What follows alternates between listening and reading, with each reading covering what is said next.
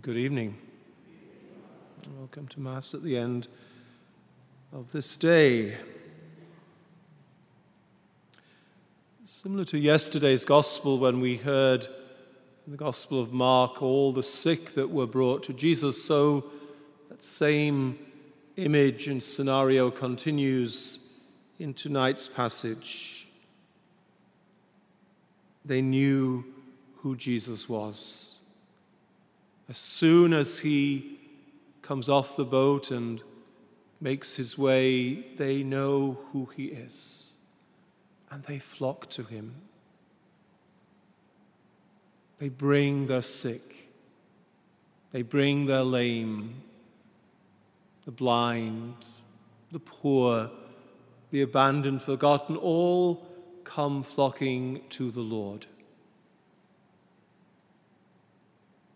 But it's the image at the end of that story tonight that I just want to focus on a moment.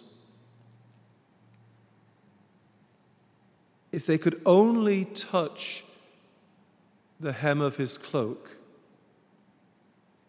that would be okay. So they didn't even want Jesus necessarily to say anything. They didn't want him to do anything. If they could just touch the hem of his garment, it would be enough.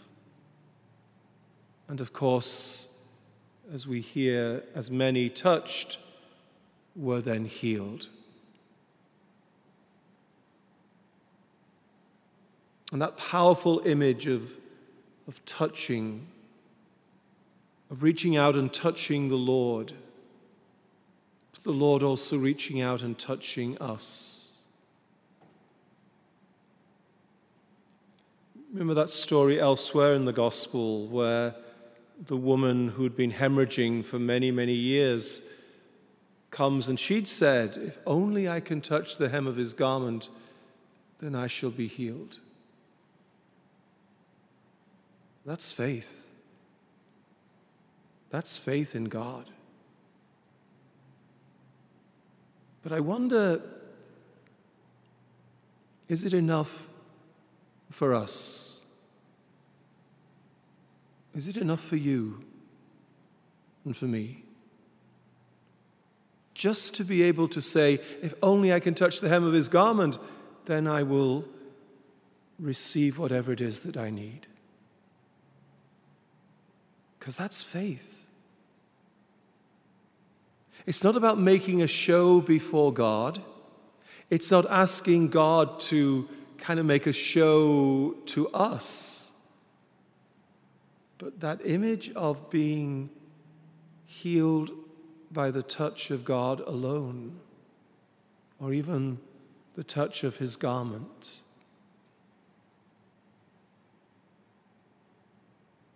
I sometimes think that we expect and demand at times more from God than we ever have the right to do so. Because the world in which we live and work today and find ourselves is not a world that would settle for just the touch of the garment, you know?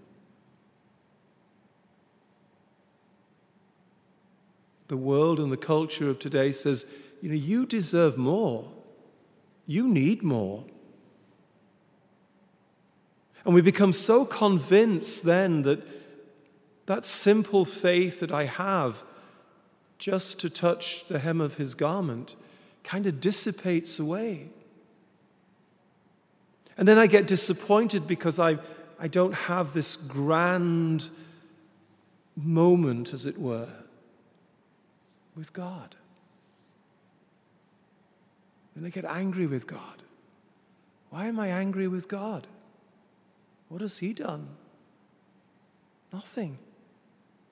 He's just waiting to touch me with His love, to surround me with His love, to fill me with His love. And my friends, I want to suggest that we get all of that even by touching the hem of the garment of the Lord. And then we are healed. But we have to have that faith. We have to have that trust in God. We have to go to God and bring Him all the what is going on in our lives, but also bring others to Him as well. So they scurried around the surrounding country. Everywhere. Okay, you go over there. There's 10 people in that house, and there's 20 people in that house. You go there. Off they go. And they bring everyone to the Lord. They bring them to Jesus. And He cures them. And He helps them. And so for us, let us remind ourselves of that simple faith. The, the Feast of Agatha, whose memory is today in the church, little is known of her life, like so many of the, the saints of the early church. But there was something about her faith and her belief in God that obviously was manifest because she's a saint of the church. But she gave her life to God. As so many often did, they, they were forced to sacrifice their lives. So she's both a virgin and martyr. Beautiful prayer that God accepted her martyrdom and her chastity. So we honor a woman from many, many hundreds and thousands of years ago throughout the history of the church. But Agatha believed in God, and so do we. But does my belief help me to be satisfied